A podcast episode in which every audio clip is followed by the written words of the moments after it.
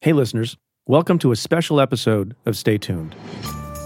On Tuesday, just a day after President Trump called prosecutors' recommended sentence for his longtime advisor Roger Stone horrible and very unfair, news broke that the DOJ decided to overrule their own career prosecutors and ask for less prison time. All four prosecutors in the Stone case then withdrew in protest, and one resigned from the Department of Justice completely. Now there's a chorus of rightly concerned voices in the law enforcement community questioning the independence of the DOJ under Attorney General Barr's leadership. This is a big, big deal. So I asked my Cafe Insider co host Anne Milgram to join me for this special episode to make sense of these latest developments. I hope our conversation helps put this news in its proper context. This is what Anne and I do every week. If you like what you hear, consider becoming a member of the Cafe Insider. You can try it free for two weeks. Head to cafe.com slash insider. That's cafe.com slash insider. And now here's my conversation with Anne Milgram about Roger Stone. Anne, how are you? Hey Preet, how you doing? We were just in the studio yesterday morning Yep. taping the Cafe Insider, going through a lot of subjects and interesting topics. And as happens in this news cycle, hours after we finished taping, a lot of stuff hit the fan Completely. with respect to Roger Stone. So we're in the studio to tape a special episode to talk about the Roger Stone thing. To set it up quickly, people remember Roger Stone was convicted of federal crimes, including obstruction, in part to protect the Trump campaign. The question is what was going to happen at his sentencing. That sentencing is next Thursday, February 20th. The U.S. Attorney's Office for the District of Columbia put in a sentencing memorandum where they agreed with the sentencing guidelines that are a matter of law, saying, quote, a sentence consistent with the applicable advisory guidelines would accurately reflect the seriousness of his crimes and promote respect for the rule of law. That was seven to nine years. A short time after that recommendation was made, the President of the United States took to Twitter and said, He said yesterday, quote, this is a horrible and very unfair situation. The real crimes were on the other side as nothing happens to them. Cannot allow this miscarriage of justice, exclamation point.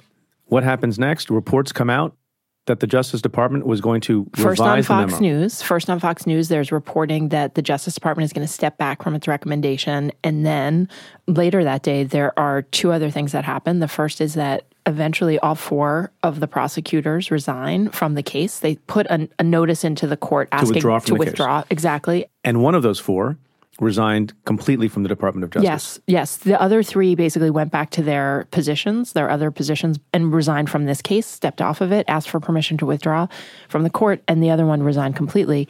And the Department of Justice also filed a new memorandum in which they say, quote, the government respectfully submits that the range of 87 to 108 months presented as the applicable advisory guidelines range would not be appropriate or serve the interests of justice in this case. They don't give an exact number, but they But then they basically go on to say, yeah, yeah, the government respectfully submits that a sentence of incarceration far less than 87 to 108 months imprisonment would be reasonable under the circumstances. So it's an about face. a complete about face. So let's talk about a couple of top line things. I have never seen that happen before. I've never seen I've it never happen. seen it happen sort of generally. I've certainly never seen it happen where a prosecutor's office changes its recommendation on something based on the interference or overruling by Main Justice in Washington. And on top of that, no one in the country has ever seen those things happen after the President of the United States, who has an interest in the case and a relationship, close relationship with the defendant himself, whether he had a side conversation or a phone call with Bill Barr or not, broadcasts to 60 something million people that it was an unfair and too lengthy sentence recommendation. How big a deal is this? Yeah, I mean, I could not begin to say. I don't even have words to describe how big a deal it is, and or also how you know personally devastated I am by this. And I think you probably feel the same. But it's our home. I mean, I don't know that everyone gets this. And one of the reasons we're in the studio today is to make clear how big a problem this is and how upset not just we are. I talked to a lot of people yesterday, including a federal judge who's a friend who says that I said, What's the mood on the court? And I won't say which court it is, but it's not the judge in this case. The mood in the court is dark. It's really dark. And the problem here is that the president seems utterly emboldened to do whatever he wants. And the precedent being set here is that the president can basically dictate with respect to people who are close to him, his allies, that they be treated softly and that his enemies be treated harshly. And he has a willing enabler and participant and enforcer in Bill Barr. That's right. You know, I was a local prosecutor in the Manhattan DA's office. I was trained by Robert Morgenthau, who he there was no politics in the work that we did as line attorneys. And I learned from him for when I was AG, like he blocked every piece of politics from us as the attorneys who brought the cases. And I didn't understand what a burden that probably was, frankly, until I sat in a chair like that myself, where you understand that there are lots of people who are critical of you, lots of people who don't like what you do. And the bottom line is you have to be strong enough. Mr. Morgenthau did exactly the opposite of what Bill Barr did here. And we'll, we'll talk about it in a minute, but there was never interference when I was in the DA's office. I never saw anything like this happen. I went to Main Justice. I was there under the George W. Bush administration. There were a number of decisions I disagreed with, but I never saw anything like this happen. And then when I was AG, I would never have done it. I've never seen it happen. It's beyond. But I don't even understand. I happen to be somebody, and I talked to a bunch of other former DOJ people that I used to work with in SDNY and elsewhere. Seven to nine years seems a bit high for this conduct, and I'm not a fan of, of Roger Stone, and I think committed a serious crime. Sometimes the sentencing guidelines call for something that's higher than I think judges want to impose. But the standard operating procedure for the Department of Justice, except in rare cases, is to you know basically say that the, the default sentence should be within the sentencing guidelines range. And here, the sentence is enhanced because of I don't want to get too much in the weeds is enhanced because there was a credible threat. Yeah, we should get in the weeds a little bit because people should understand that the guidelines are, you know, you commit an offense, there's a certain number that's assigned, and then other actions that you take in the course of, of your criminal conduct, those become sentencing enhancements. And one of those is is a significant sentencing and enhancement. It's about four years that, that gets added on if you threaten or harm someone in the course of this obstruction of tampering with witnesses. You know, Stone was charged and convicted of seven counts. One of them was tampering with witnesses the Congress and the statutes take that very seriously. The sentencing guidelines is a significant bump. And why is it a significant bump? Because we want to send the message that you cannot interfere with the fair administration of justice, right? I mean, that is exactly what this case is about. Right. But the particular facts here are arguable. Yes, I agree with because that. Because Roger Stone made these threats to a potential witness named Randy Credico. And they're serious, and I think yeah, he said die, the, the, the prepare to die. Yeah, yes, the prosecutors, and by the way, the probation office also endorsed this idea of seven to nine years, and they make a recommendation in the pre sentence report also. Reasonable to interpret that in the way that the prosecutors did in the first case. And reasonable to disagree. And reasonable to disagree completely. because Randy Credico says he didn't really take him seriously. He wasn't really in fear for his life.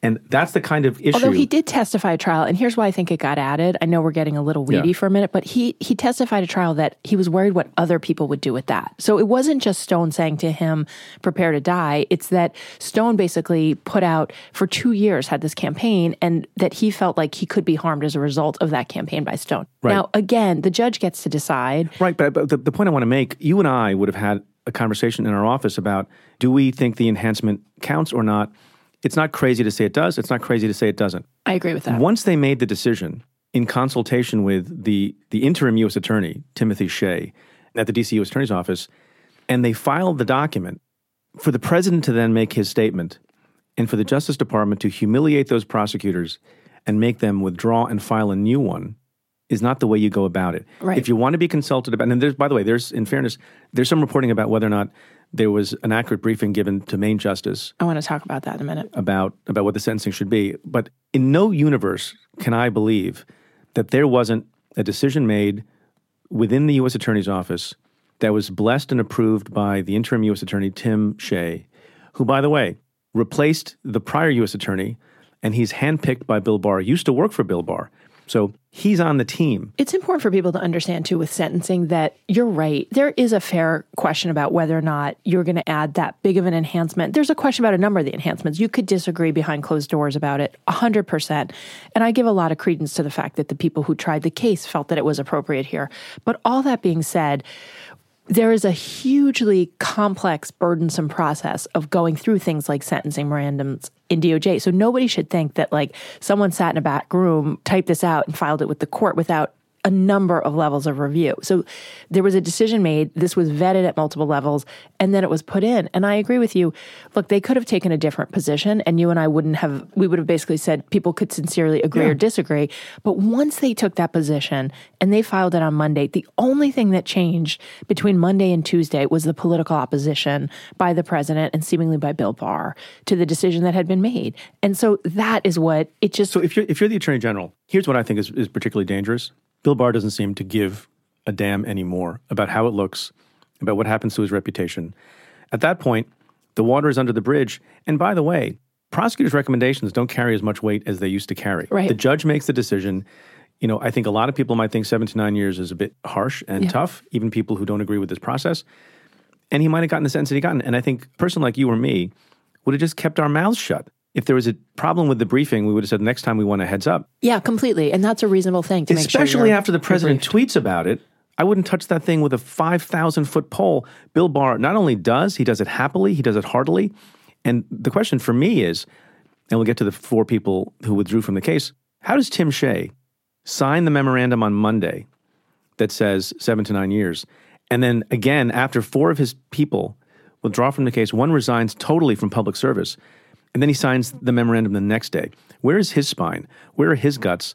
Where are his ethics? Yeah, I mean, let, us talk about two things. One is this idea that the Department of Justice may not have been properly briefed. Look, any benefit of the doubt, in my view, that we've been giving to people as honorable, truthful folks, I have to really sort of push on this because nobody has gone on the record saying that. It was sort of one of their immediate defensive reflexes. And so I want to know more and I am open to hearing more about what actually happened. But I personally, it's Bill Barr's right hand guy from DOJ who's in charge. Yeah, totally. It, it's like to me, all the evidence points in the opposite direction. It points that Barr would have known of this or someone senior in the department would have known of this. It's also one of the most politically sensitive cases. And you know the president is going to tweet about it. He's been tweeting about Roger Stone for years. And so So there's a permission structure that is now enshrined based on this conduct in the Department of Justice that if the President of the United States wants to intervene on behalf of a specific named ally who committed his crime in part on behalf of the Trump campaign, that's fine, that's dandy, and there's nothing you can do about it. Yeah, and think about what that says to all Americans. And look, the criminal justice system is so important. It enforces the rule of law. All Americans who are, whether it's interact with the police or the FBI or prosecutors or a judge, they need to stand there believing that justice is administered fairly and not based on political bias. And this undercuts that in the most significant way I've seen. Should Tim Shea resign? Yes. I agree. Yes, I don't think he will. Now, let's talk about this because I was thinking about you yesterday when the prosecutors resigned.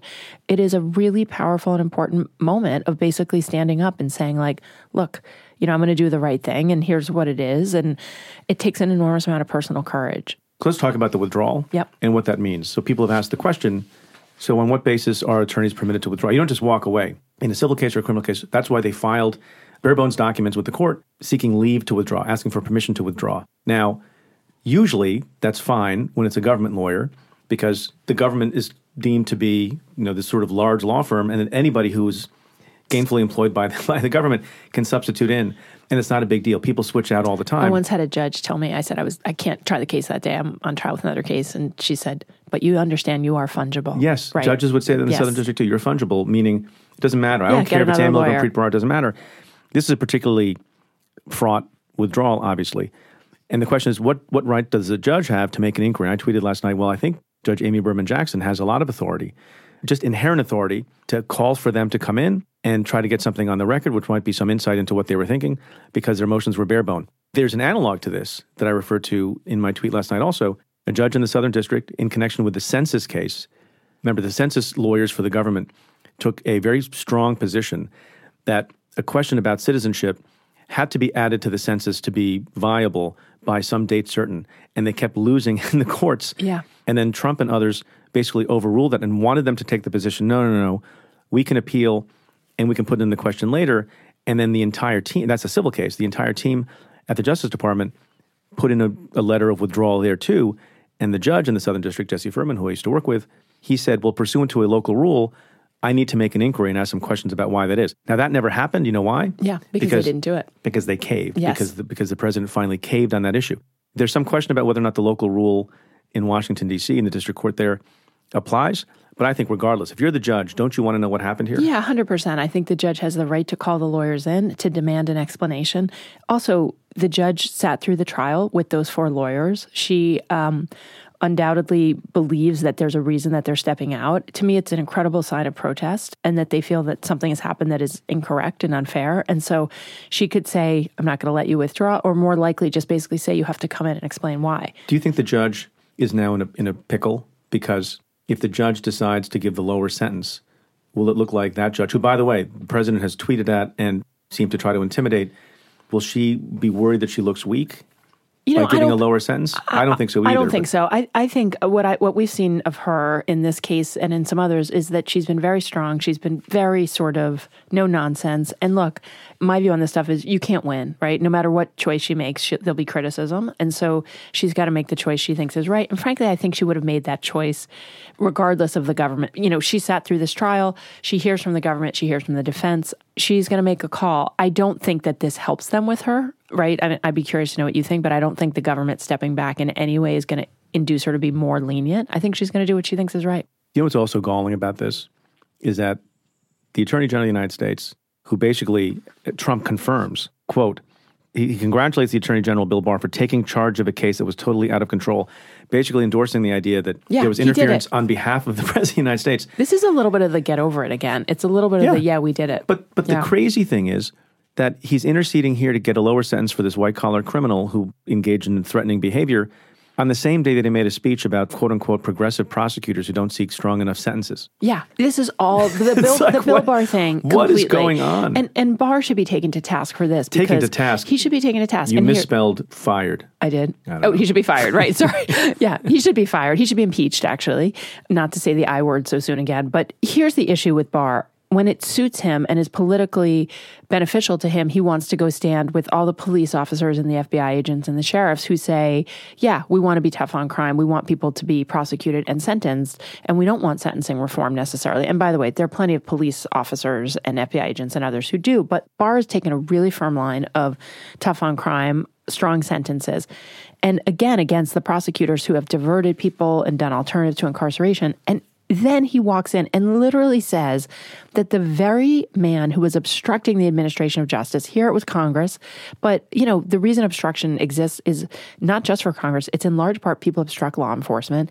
He's basically saying, you know, you shouldn't be punished too severely, even though Congress said that this punishment is appropriate. And we have to go back to the fact that members of Congress voted for these laws. Members of Congress approved, right. and you know, the Sentencing Commission, they've agreed to this scheme.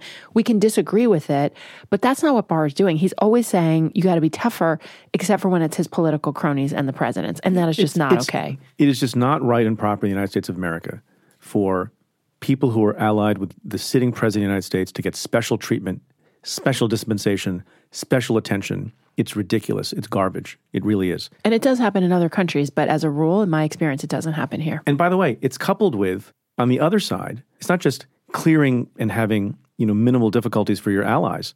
On the other side of the, of the coin, it's attacking and investigating your enemies, whether you're calling the president of Ukraine or you're having a special back channel between Rudy Giuliani, who is being investigated by the Justice Department reportedly, to give information about the Bidens directly to Bill Barr. So it's both sides of the despotic totalitarian coin. Yeah, I agree. I could not agree more. And and let's also just talk for a minute about how it happened yesterday. That they didn't even tell the prosecutors. They, they found out from they Fox. found out from Fox News, and that's how political this is, right? That someone got to the White House. The White House leaks that, or the Attorney General leaks. It was one of the two of them, and their teams leaks to Fox News. Actually, we're going to step it back. Do you have any doubt that Roger Stone will be pardoned or that his sentences will be commuted? I believe he will. I think I agree with that. I think it just I just don't know when. I but mean, he, I think it's possible it could happen before this airs. Look, the president could have done that a long time ago. There's a political cost to that, but it's a legitimate presidential authority. I would not agree with him using it here, but the president has the power to pardon him. He has the so power to commute gonna, his so sentence. So when's he going to do it? Right. When's he going to do it? Now I think he has to wait till he's sentenced he could pardon him before that. So you don't even you know you don't even put the judge in that position. You don't put the judge in the position of having to ask questions of the prosecutors why they withdrew. He can moot the whole thing. Yeah, I mean here's the problem: a jury of his peers, Roger Stone's peers, a jury of people like you and me, Americans, basically sat in judgment of Roger Stone in this past November convicted him of seven counts, found him guilty, and he hasn't been sentenced and held accountable on that. And the president can absolutely decide to pardon him. But I do think it really undercuts the jury process. Like, it's weird to me to pardon him in this moment, to not do it before or not wait till after the sentencing. By the way, we still don't know the facts about another reversal by the Department of Justice with respect to the sentencing of Michael Flynn. That seemed kind of weird, and we raised our eyebrows about it a couple of weeks ago. This, combined with that, now leads inevitably to think that there's a pattern going on. Bill Barr is taking over for Donald Trump doing whatever he wants to do. And I'd add one more to that, which is what I see as really the firing or at least pushing out of Jessie Liu, who'd been the U.S. Attorney in D.C. There's now the acting uh, U.S. Attorney Tim Shea, who was Bill Barr's right hand. But Jessie Liu was moved out. Remember, she was initially going to the Department of Justice, then she was going to Treasury. Yesterday, her nomination to Treasury was withdrawn by the president. I think because she had a confirmation hearing coming up at which she was going to be asked questions about the Roger Stone case and they pulled her nomination. Yeah, they so pulled it. There is so just to summarize, and then we'll let people enjoy the rest of their day. This is really, really bad. I don't think you and I talk in these kinds of terms often. I think we we see things and put them in perspective. This is a huge, huge deal. A little bit overshadowed by New Hampshire yesterday. It shouldn't be. It's a continuing scandal. It's this thing. It's Michael Flynn. It's the new policy that the Attorney General puts in place. It's prosecutors withdrawing in mass from a case. It's a big deal. There should be an investigation. There should be further oversight and inquiry. And it's a really dark day yeah, for the department. I agree. And look, again, I you know I served under the Bush Department of Justice. You served um, as an AUSA under different departments of justice. This is the kind of thing that doesn't matter what your political party is. You should be very, very concerned about because it is undercutting like nothing else we've seen, in my view, the rule of law. And we have seen the president attack the institutions, but this is the next level to basically make a change like this based on political. It's special justice for the president and his peers, and injustice for people who dare to cross him. And it's wrong, and it should be stopped. Amen. Enjoy your day. Yeah. I hope you enjoyed our discussion. If you want to hear analysis like this on a regular basis, become a member of the Cafe Insider community by going to cafe.com/insider and get access to all insider content. You can even try it for free for 2 weeks. That's cafe.com/insider. And students with a valid .edu address now qualify for a special student rate. You can get that at cafe.com/student. To the many of you who have chosen to join the insider community, thank you for supporting our work. Your hosts are Preet Bharara and Anne Milgram. The executive producer is Tamara Sepper. The senior audio producer is David Tatasciore. And the cafe team is Julia Doyle, Matthew Billy, David Kurlander, Calvin Lord, Sam Ozer Staton, and Jeff Eisenman. Our music is by Andrew Dost. Thank you for being a part of the Cafe Insider community.